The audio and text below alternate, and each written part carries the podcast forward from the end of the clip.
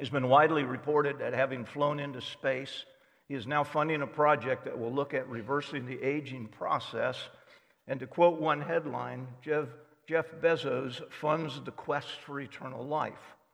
It seems that Bezos, who is 57 years old, has reflected on the fact that life on earth does not go on forever. But being reportedly one of the wealthiest men in the world, he wants more time to enjoy his prosperity. So he's making a multi million dollar investment in an age reversal firm. He hopes to reverse the aging process and even result in immortality. The Bible says there are some non negotiable realities. One is that death is inevitable. We are all simply going to live long enough to die. The second one is that eternal life is available. And the third one is that this gift of eternal life is for both those who are filthy rich and the dirt poor and everyone in between. Our text this morning affirms that. It's one of, the, one of the great declarations of the full humanity, full deity of the person of Christ, and the fact that his death was by eternal divine design. Follow as I read chapter 2 of Hebrews, starting in verse 10. For it was fitting that he, for whom and by whom all things exist, that is the Father, in bringing many sons to glory should make the founder of their salvation, that is the Son, perfect through suffering. For he who sanctifies and those who are sanctified, set apart as for holy service, are all by one source, that is the Holy Spirit. That is why he is not ashamed to call them brothers. He says, I, I will tell of your name to my brothers. In the midst of the congregation, I will sing your praise. Remember again from last week, that is 21 verses into the psalm that is cited on the cross. In the darkest of hours, he says of this I will declare the greatness of your name to my brothers, and even in the dark, I will sing your praise. And again, I will put my trust in you. Again, from Isaiah 8 Behold, I and the children God has given me. Today's text. Since therefore, and whenever we have a therefore, we pause and ask, what is it there for? Since therefore the children share in flesh and blood, he himself likewise partook of the same things, that through death he might destroy the one who has the power of death, that is, the devil and deliver all those who through faith or through fear of death were subject to lifelong slavery. For surely it is not angels that he helps, but he helps the offspring of Abraham. Therefore, he had to be made like his brothers in every respect so that he might become a merciful and faithful high priest in the service of God to make propitiation for the sins of the people. Don't you like that word? Propitiation. I think you're going to add that to your vocabulary. It had happened to us a couple of days ago. As you know, we live up north, and uh, we, were, we were teaching Meredith's dog how to run alongside a bicycle. And so we were headed over to our son's house, and the neighbor lady's uh, twice as big black dog got off the leash and came running across and bit Kenai, and it was quite a scene, to say the least. She was embarrassed. She disappeared and then came back. She didn't say anything, didn't apologize or anything. And Linda said, I would have thought she would have said, Are you guys okay? And is there anything I can do? And I said, You know, the word that fits right there is propitiation. And that's how she looked at me, too. This is like, to make propitiation for the sins of the people. I, I think you are starting to understand that that might be a key thing in this text. Or because he himself has suffered when tempted, he is able to help those who are being tempted. I'm going to outline this in four frames. First of all, his incarnation is in verse 14.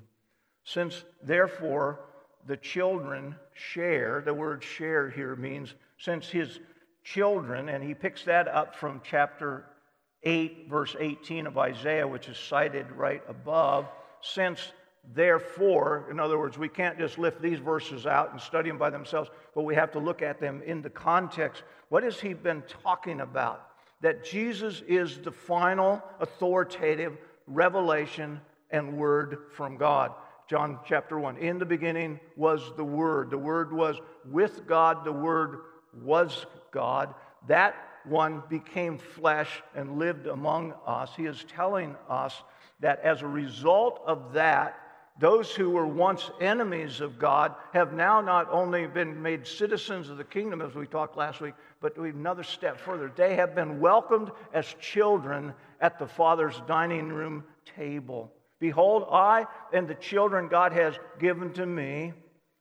Since therefore those children share in flesh and blood, the word flesh and blood has to do with humanity. It's not used often in the scripture, but it is clearly a definition. We describe human beings as having both flesh and blood. It became necessary that he himself, likewise, in the same way as the ones that he came to redeem are human beings and flesh, it became absolutely essential that he also become a human being in flesh and blood.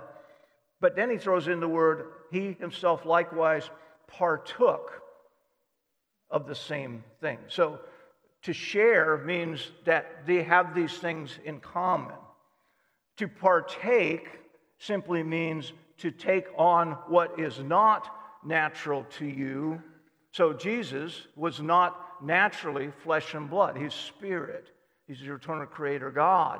But he took on himself that which was not common to him, that is humanity, flesh and blood. In order that, and uh, again, these are some, I was talking to, to, to drummer Daryl this morning about how you spend all week on a passage and then somehow on Sunday morning, duh, where was that when I needed it? And suddenly there was a connection. Turn to the right in your Bible or turn on your screen to 2 Peter chapter 1. Notice verse 3.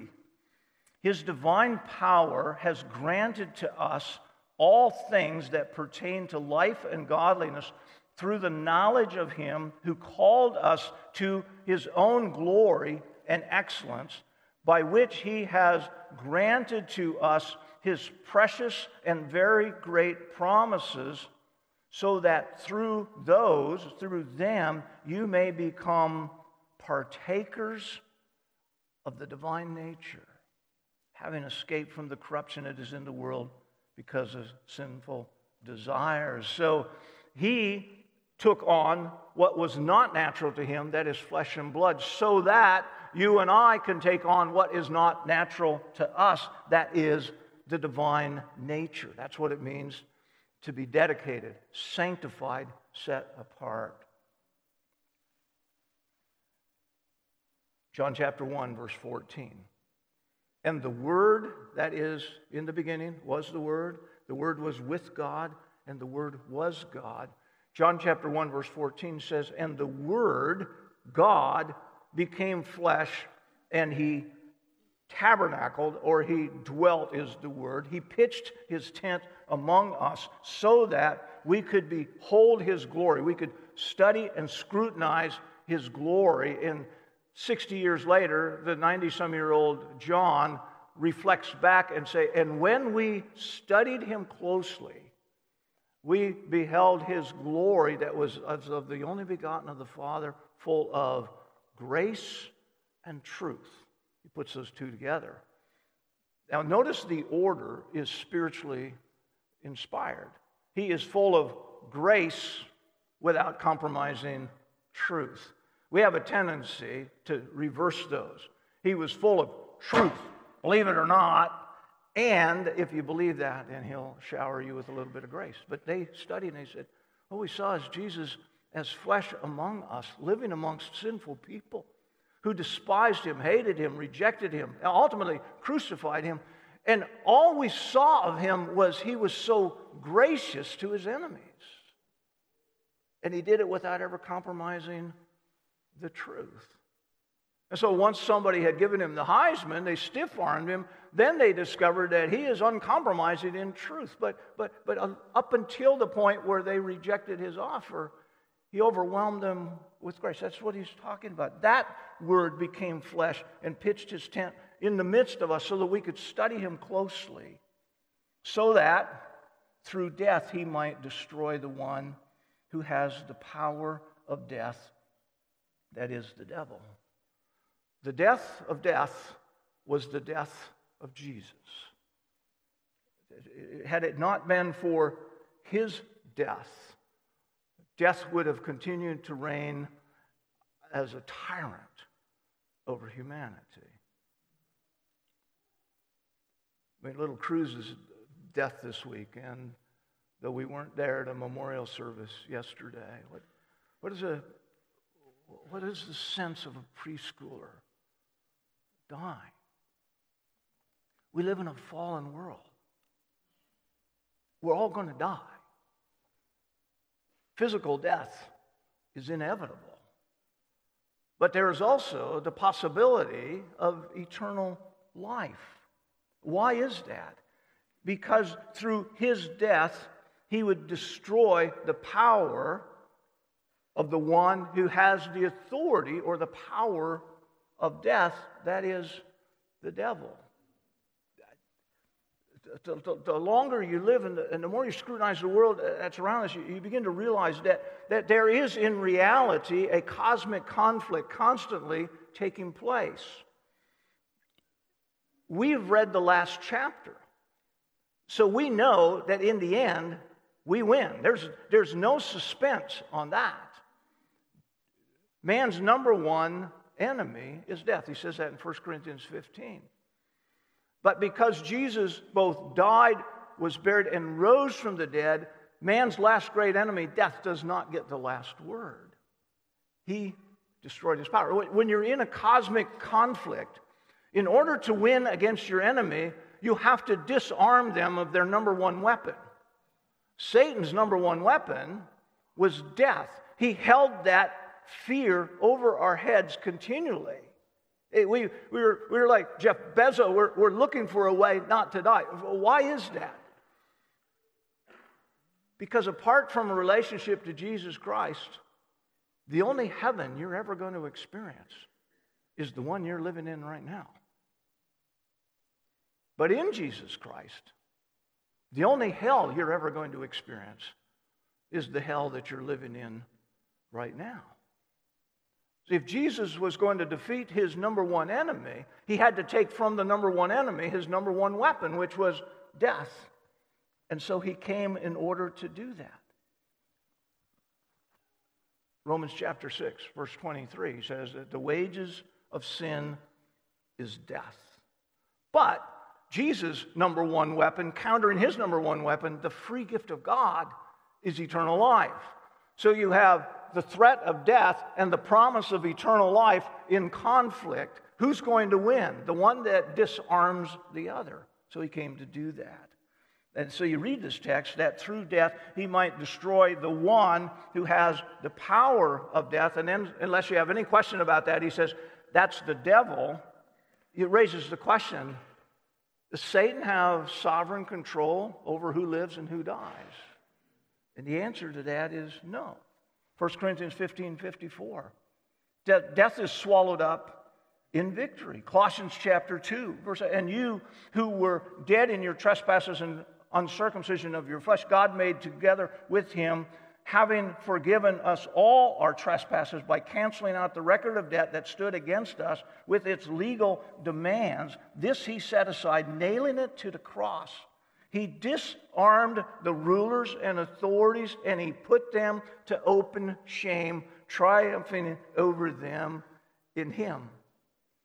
When they had stirred the enemies of Jesus, those that only knew him as being gracious and kind and giving, when they stirred them up to crucify him, when they took his lifeless body off of the cross on that Friday right before sundown, and they laid him in a brand new tomb. For three days, the devil and his servants danced on his grave. They thought they'd won.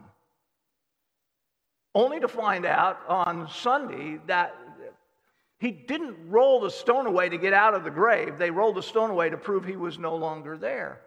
He publicly put them to open shame. And so now that even the guards who were sleeping on the job go running to the city and report what happened, they said, We won't tell people that.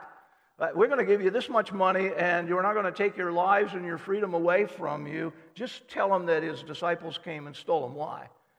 Because they found out that he who gives eternal life has taken control of the one great enemy weapon that was held over man. John, 1 John chapter 3, verse 8. The reason the Son of God appeared was to destroy the works of the devil. It says here that he is the one who has the power of death. Does he really have the power of death? The scriptures tell us that only God has the authority of life and death. I, I cite uh, Deuteronomy 32 39. See now that I, even I, am he, and there is no other God beside me. I kill and I make alive. I wound and I heal, and there is none that can deliver out of my hand. Or the story of Job, when Job comes to God and God says to him, says, Where have you been? And he says, Well, I've been, I've been traveling through and fro, which means that he says, according to 1 Peter, he's a roaring lion seeking those he can find. He says to Satan, he says, So what have you been doing? And he says, You know, your servant Job, the only reason he serves you is because he has Jeff Bezos kind of wealth. You take that stuff away from him and he'll curse you just like everybody else. And God said, Okay, take it away. And he took everything the man had except his wife. Took his 10 children, his servants, his possessions, and everything. And he still didn't, though he slay me, yet I will not cease serving him. So he's going back to him and he says, Well, make it little, take his health away from him. And God's answer to him was, that you have opportunity. The Lord said to Satan, Behold, he is in your hand. Only spare his life. So even though he has the authority of death, he couldn't take the life of Job because God didn't give him permission. Or Psalm 90, verse 3. You return man to dust and you say, Return, O children of man. Revelation 1:18. Fear not, I am the first, I'm the last, I'm the living one. I died, behold, I am alive forevermore, and I have the keys of death and hell. So, how is it then that the writer to the Hebrews says that he is the one, the devil, who has the power of death? And it is simply this Jesus said in John chapter 8, verse 44, that Satan is a murderer and he has been from the beginning. Here's where Satan has the authority of death Genesis chapter 2. God creates this absolutely kind of a Martha Stewart dream location. And he puts Adam and Eve there. And he says, Everything that's here, you can eat. Enjoy it. But of the tree of the knowledge of good and evil, don't eat it. In the day you eat of it, you will certainly die. Genesis chapter 3. Satan comes along. Adam's chilling in the garden. He's listening. He's not leading. And Satan says to the woman, Did God really say that if you eat of that tree, you don't understand. If, if you eat of that tree, you're going to be like God. You will understand the difference between good and evil. And she, being the first legalist in biblical history, adding to what the scripture says. So, well, God said that we should not eat it or touch it because she knew if she touched it, she was a goner. And they ate anyway. They didn't physically die at that moment, but they were driven out of the garden. Animals died, blood was shed in the garden. You see, this is the way that Satan masters us with death. That is, he entices us to commit the sins that separate us from God.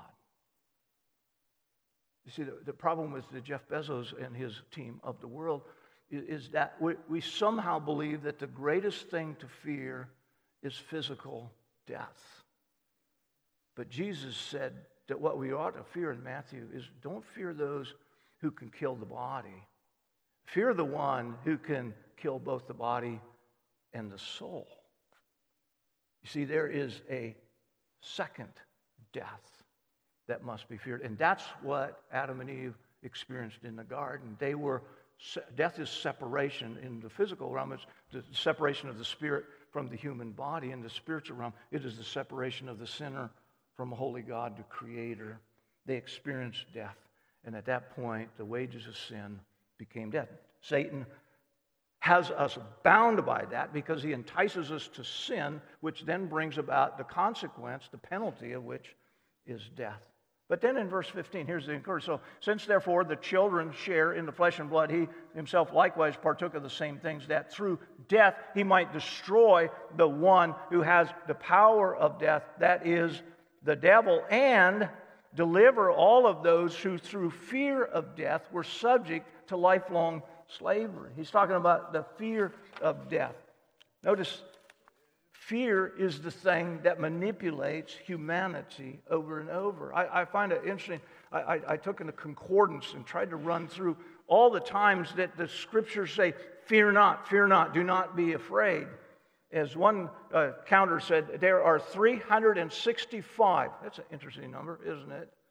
Declarations that you are not to be afraid, fear not. Here he says we live in fear. That's fear is that uh, unexplainable angst of mind and soul that that rushes upon you to tell you that there is something that is dangerous, out of your control, potentially hazardous, or uncomfortable. It's, it's first of all an emotion. You, you, you, you don't have control over, you know, don't be afraid. It's like this is Halloween time and haunted houses and all that thing. You, you can say to somebody, don't be afraid. And as, as soon as you convince them that they are in control of whether they have the emotion of fear or not, one of the grandkids hides behind a bedroom door in the dark and scares the peewaddins out of you. And you go, You don't have control of fear. He's saying, in this case, he says, Satan controlled us. He made us slaves through the fear of death.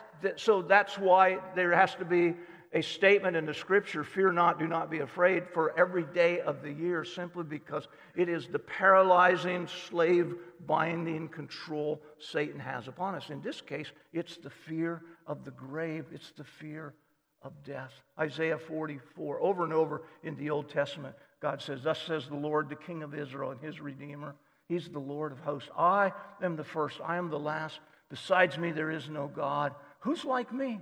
Let him proclaim it. Let him declare and set it before me. Linda's been reading through Isaiah and Jeremiah and commenting over and over on how many times the children of Israel put their confidence and security in gods that were made with men's hands. And I love the one in Isaiah 40 it's if you're too poor to get a, a, goldsmith or something to make you an idol that's really presentable to the neighbors, just find a carpenter that can cut a straight line so when the grandkids are running across the living room floor, it doesn't totter and fall over.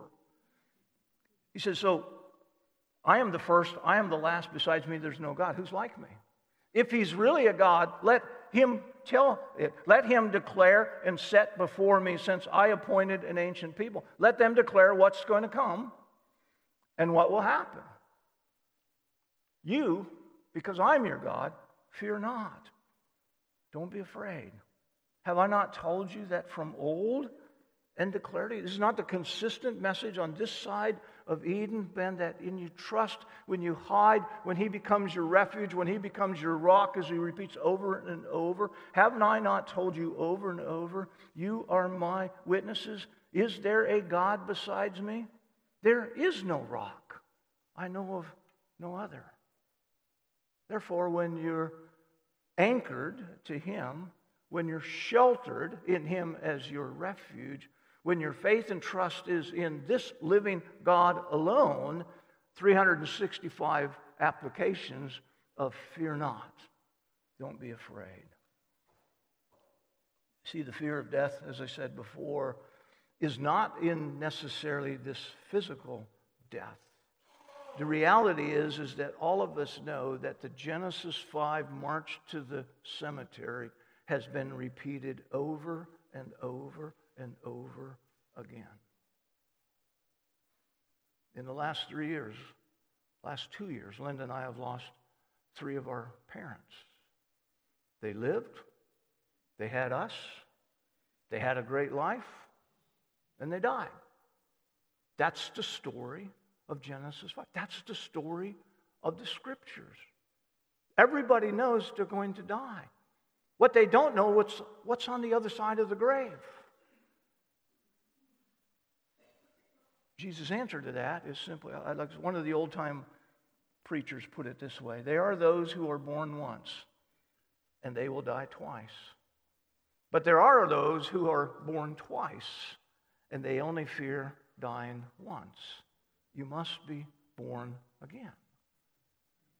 To remove the fear of the grave, one who knew both sides of the grave came alive from the dead and said, If you trust in me, fear not. Even if you walk through the valley of the shadow of death, you will not fear evil. Why? Because we know that when you go through the valley of death, he takes the flock, he takes the herd, he takes the sheep through the dark and scary valley so that he can take them to the green pastures and the crystal clear waters. For that reason, because we know what's on the other side of the grave, he has arrested the weapon that Satan uses against us. We can have peace even in the storm. Propitiation, my word, verse 17. Certainly, it's not angels that he helps, but he helps the offspring of Abraham. We won't spend much time there, but it's going to come up over and over again. When he, when he talks here about the offspring of Abraham, remember the title of our book is To the Hebrews. These are Jewish people that have recognized that Christ is the Messiah. He fulfills the prophecies and principles of the old. And as I said before, he's writing to those who have believed that, staked their future, their life on it. But it's harder than they thought it was going to be. They're struggling to hang on, as it were, to their faith. So he's reminding them again that you chose wisely. Jesus is better than anything else that is offered. And then he's also writing to those who have intellectually agreed yes, you can line the Old Testament up and it all points to Jesus. I get it. Will you submit your heart and your life to that? Not really. The cost is too high. And he's reminding them that if you reject this Christ, where else are you going to go? What are your other options? Lifeless gods and idols? And then the third, who said, I never understood that before. But it, it seems like these people have found a reason to live. It seems like they have discovered something that I don't have. And so he writes to them. But he reminds them that it is not, he didn't send a savior for the angels. Thousands of angels followed Lucifer in Isaiah 14 in his rebellion against God. But he did not send a Savior for angels, but rather, as he says here, for the offspring of Abraham. he sent a redeemer, a rescuer for you Jews who thought that your rescue was found in obedience to the law. But you found out that you were impotent to fulfill the law, so he sent one to rescue you. And it's also, I think, according to Galatians, he helps the offspring of Abraham, that is, who are the children of Abraham by faith. Genesis chapter 15, verse 6. And Abraham believed God, and he counted it to him as righteousness. Galatians says, You are the children of Abraham if you by faith believe that same God, that same message. So he sends a rescuer. Verse 17 to therefore again, he had to be made like his brothers in every aspect. In every way, he had to be like them. Jesus, when he was born, I love the Christmas picture. When Jesus was born, they took this pudgy little baby boy and they wrapped him with cloths so he couldn't move. But under that, under that body wrap, which is rather picturesque of what they did to him when he died, isn't it? And they laid him in a borrowed place. But under there were little pudgy pink hands that were at the same time sustaining the movement of all of the universe. It's an amazing thing. He had to be like his brothers in every respect. So Luke chapter 4 says when Jesus had stayed in the big city talking to the PhDs of theology, asking them really good questions and all, and his mom and dad look for him for three days and finally find him there. And, and she says, she embarrasses him in front of all these because, son, didn't you know that we'd be worried about you? And he says, Mom, didn't you know I'd be in my father's house? And he went home with them. And it closes out by saying, and he grew in wisdom, that is, understanding of the application of truth, and he grew in stature. So he, his brothers were tired of getting hand-me-down clothes from Jesus, but you know they were unstained, as it were, by sin, and I thought that he kept outgrowing his clothing just like every other, but he also grew socially in favor. He grew spiritually in favor with God and with man. He, he had to go to Hebrew Awana to learn the very verses that his own breath had spoken into existence. This is, this is the craziest thing. He had to become like his brothers in every respect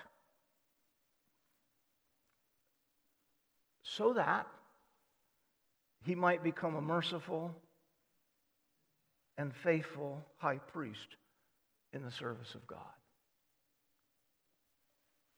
There's a whole sermon packed into that. First of all, by his own life experience, he developed a heart of compassion, understanding, and care. That's a, he became a merciful, that is, his relationship toward sinful humanity, flesh and blood, those who live in a real world and struggle there. And he was a faithful high priest, that is, his relationship toward God. So he, he cared, he felt the burdens and the needs, he experienced the struggles of being totally human in a fallen world. At the same time, he maintained a right spirit toward his Father so that he could be a high priest to God the high priest. Uh, uh, there's a whole sermon in there, but you remember that when they came out of the land of captivity and Moses took a sharp right and they went down to Mount Sinai and God met him there and he gave him the law and the blueprint for the tabernacle. And part of the law was that God was going to have them build a, a place, a meeting place in the middle of the camp, and God would meet them there. But God wouldn't just be out there in the, in the garden, you know, in the lawn. There, there was a barrier created. So remember that, that tent had two rooms in it. It had a courtyard that was fenced up so high that the people living outside it couldn't see into it. There was no black aluminum fencing like that, but it was a privacy fence all the way around it. And then inside there were like altars where they would kill animals and sacrifice them, and there were washing basins where they could, you know, ritualistically wash themselves. And then every day, a priest would go into the holy place, and there he would, uh, once a week, would change out the table of showbread, put fresh uh, manna there, and he would, he would add oil to the light that burned in front of the curtain. But there was this super thick, gorgeous tapestry curtain behind which was a room called the Holy of Holies. And in the Holy of Holies, there was only one piece of furniture. And that piece of furniture was the Ark of the Covenant. You probably know it from movies called The Raiders or whatever. And on each side of it was a golden replication of the cherubim that guarded the gate going back into the garden. The top of it, the lid, was called the mercy seat. Once a year on the Day of Atonement, the high priest would call the entire nation of Israel together, and they would bring two selected goats. They would roll the dice or cast the lots or whatever, and that one of them would be the scapegoat and the other one would be the sin goat. And then the high priest, having first of all begun way before sunup, offering sacrifices for his own sin because he was fully flesh and blood like they, but he also had a nature like theirs in that he was a sinful man. And he himself had broken the laws of God throughout the year. But this is the one glorious day of the year, and he gets up early. Probably didn't sleep for like three days leading up to it. And he, he, he, he washes himself, he changes his garments, he sacrifices the animals for his own sin, puts the blood on the altar, and the aroma rises to the nostrils of God. And then the people gather and they bring the goats, and he takes the scapegoat and he lays his hand on the head of the scapegoat. And with a loud voice, he declares the sins of the people. What an uncomfortable worship service that must have been. He goes down through the sins, the list of the law. Joe leans back and says to Mary, Yeah, Fred broke that one last week. This is scapegoat's for him. Name another one. They go, Yeah, that was that was Joe. I, I remember when Joe committed that sin. In fact, I remember when, when Joe tried to kind of sneak through the camp and bring his lamb offering to cover that sin. I, I, I actually can't believe his wife stayed with him after all that. And then all of a sudden he comes to your sin. It's like,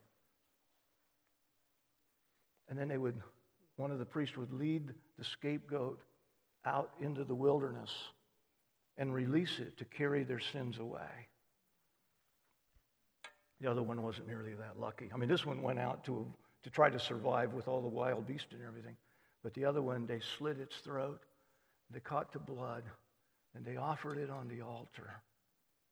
And then one day a year, the high priest, with bells on his robe so they could determine whether God had accepted them or not, would go behind, he would go into the holy place, and then behind that curtain to the Holy of Holies. And there was the Ark of the Covenant, the mercy seat, and the priest. And he would sprinkle the blood and if God accepted the sacrifice, the bells on his robe kept jingling and he would make his way out. You see, the problem with those priests is that Aaron was the first one.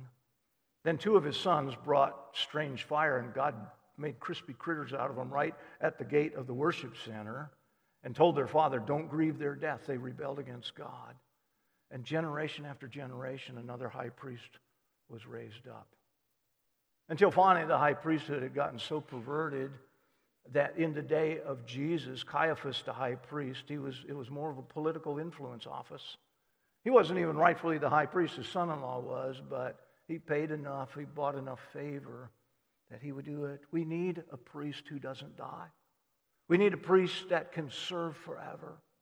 And we need a priest who doesn't have to start today by washing his garments and offering sacrifices for his own sins so that he can be qualified to bring the sacrifices of the sinful people before a holy God.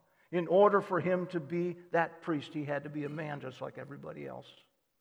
And in order to be an understanding one, most high priests got pretty callous after a while.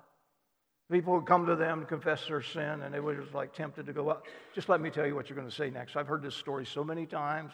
They just became callous and insensitive. But Jesus never did. By experiencing everything that fallen humanity experienced, he developed a heart of compassion. But his compassion never caused him to explain away, redefine sin. So he was also faithful to God. 1 Samuel 2:35 God said, "I will raise up for myself a faithful priest who shall do according to what is in my heart and in my mind. And I will build him a sure house, and he will go in and out before my anointed forever. You remember what happened on the day that this high priest, the amazing thing about this high priest is that he is both the priest and the sacrifice. So when that high priest offered up the sacrifice, that veil that separated the holy place from the Holy of Holies tore from the top to the bottom. Could only imagine the serving priest that went in to replace or to add to the oil on the burning lamp and walked in. I don't think I'm supposed to see that. He's totally like us, and yet it's totally not like us. He, he was flesh and blood, and he was tempted in every way like we are, but he never fell into sin so that he could make propitiation for his people. So I looked up the definition. Definitions are very helpful. The definition was the action of propitiating. Well, that really explained it to me. Or to appease. It simply means to avert the wrath of God by bringing an offering of a gift. It's turning away the wrath of God as the just judgment our sin rightfully deserves, his burning anger, his wrath, by God's provision of the sacrifice of Jesus Christ on the cross. It wasn't something that man schemed up, this was God's plan. He did it in order to propitiate himself for our sins. It's, it's the lady with the big black dog that, that should have come and said, Is there anything that I can do? That's what the sinner says. Is there anything that I can do? I have offended you. I've sinned against you. Is there anything I can do? And God says, I got this one. I'll handle this for you. So, a bunch of principles. Man does not craft a strategy to manipulate or to placate the God they have offended by bringing a sacrifice of their own choosing. But in love, God provides to and for us precisely what His own justice demands so that His righteous wrath is addressed and His mercy to us is just. God found a way to forgive the guilty without compromising His holy character. Jesus on the cross is not trying to get his Father to love us. Jesus is on the cross because his Father has loved us from the foundation of the world.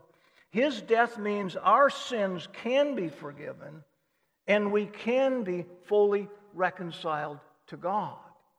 This principle is going to show up over and over in the next 10 chapters of the book of Hebrews. In the Bible, God's wrath is about his righteousness, his non compromising standard of right. It's about his holiness, his unstained, set apart sacredness, separation, and about his justice. God could not simply sweep our offenses under the rug without compromising his character. Number four, in the Bible, God is always the one who provides the sacrifice needed for sins. So, teaching Kenai to run beside the bicycle. If we were more godlike, we would have gone to the neighbor's door and said, Ma'am, that was that must have been a very uncomfortable situation for you. Is there anything we can do to make it right? That's divine propitiation. In the Bible, the required payment for sins involves the substitute sacrifice, the death of an innocent in the place of the guilty.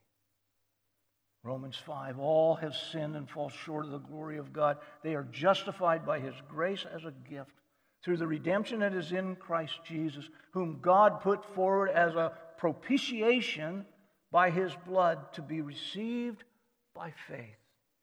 1 John chapter 4 in this is love, not that we have loved God, but that He has loved us and sent His Son to be the propitiation, the satisfaction, the appeasement of the Father's wrath against our sins. According to Hebrews chapter 13, verse 10 to 16, we don't have time to turn there to read. This great high priest is both priest and final sacrifice.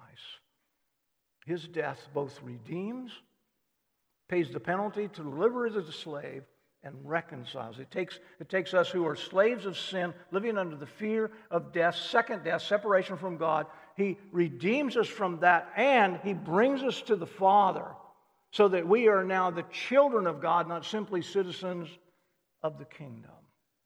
And finally, verse 18 intercession. For because he himself suffered when tempted, he is able to help those who are being tempted. He understands. Have you ever felt lonely, abandoned by all, and forgotten? You ever weep over the death of a loved one? You ever been lied about, slandered, you ever been misunderstood by a family member? You ever face money problems? You ever fight high stress in your life? Jesus experienced it all. He fully understands. Chapter 2, verse 9 and verse 10. Because by the suffering of death, so that by the grace of God he might taste death for everyone. For it was fitting that he, for whom and by whom all things exist, bringing many sons to glory, should make the founder of their salvation perfect through suffering. Chapter 4, notice verse 15. We do not have a high priest who is unable to sympathize with our weakness, but we have one who, in every respect, has been tempted just like we are, yet without sin. Let us then with confidence draw near to the throne of grace that we might receive mercy, we might find grace to help in the time of need. Chapter 5, verse 7. He wants them to understand your Jesus understands and he cares. In the days of his flesh, Jesus offered up prayers, supplication with loud cries and tears to him who was able to save him from death.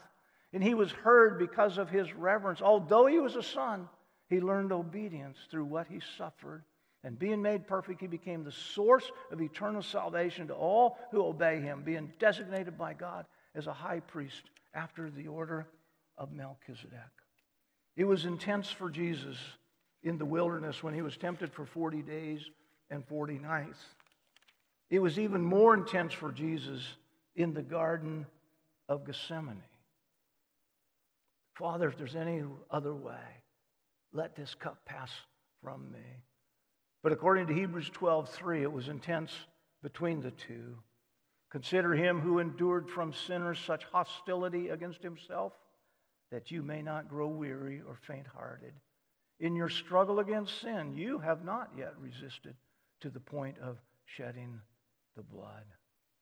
Jesus suffered so that he could be a sympathetic, understanding high priest. Hebrews 7:25. Therefore he is able to save to the uttermost those who draw near to God through him, since he always lives to make intercession for us.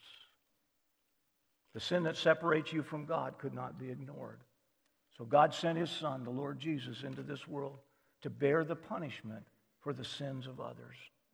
The Lord Jesus came into this world becoming fully human and lived a perfect, sinless life. When he died on the cross, he took the punishment from God for sin. This demonstration of God's love is beyond any other demonstration of love that will ever be seen in this entire world. The great news for everyone, including Jeff Bezos, is that you do not need to invest vast wealth into a project that is seeking to provide eternal life on earth.